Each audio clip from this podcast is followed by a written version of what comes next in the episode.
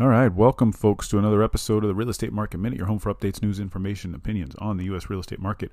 On the show, we aim to give you the confidence to buy and sell real estate through our industry knowledge and expertise. I'm your host, Mark Salib, co founder of the Salib Group, a passionate professional advisor, investor, love what I do. All right, email me your questions, mark at thesalibgroup.com or DM me at the Salib Group.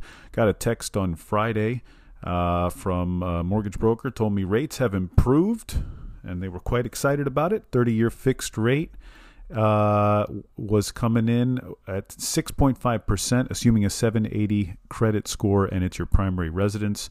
All right, 6.5%, a lot better than the 7.1% we saw just a month ago.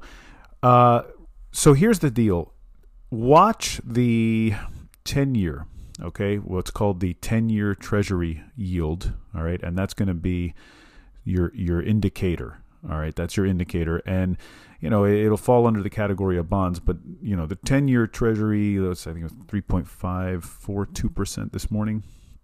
So that's your indicator on where this is going. Um, you know, that sort of follows the trend of the mortgage rates, and that's kind of what they go off of. Um, but the the point is, it, it's coming down a little bit here in the last couple weeks. I think it was the third week in a row last week that we saw a drop in it, and that's sort of the you know what we talked about where it starts to ease a little bit just because of where the Federal Reserve is deciding to go with the rate.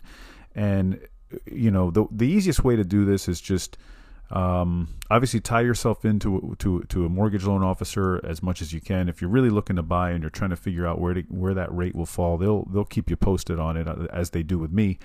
But the way I do it's real simple the CNBC app under the bond section. Treasury yields are covered right there. Look at the one labeled US 10 year, and that is your best indicator on where things are going. Um, not only tells you, in a sense, right now where the stock market will go, because as that starts to dip, the stock market's going to want to rise, because that's really what everything's keyed into right now with the way things are going and uh, and what it means to stocks, but it also will tell you a lot about housing and the market. As that starts to fall, um, we, you would expect the housing market to pick up, and it's a good indicator for yourself if you're looking to buy.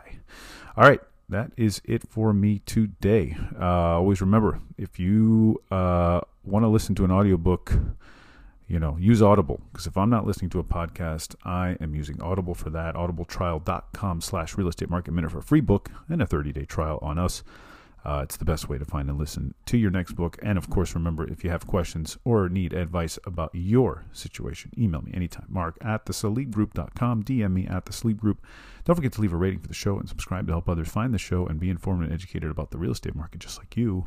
See you on the next Real Estate Market Minute podcast.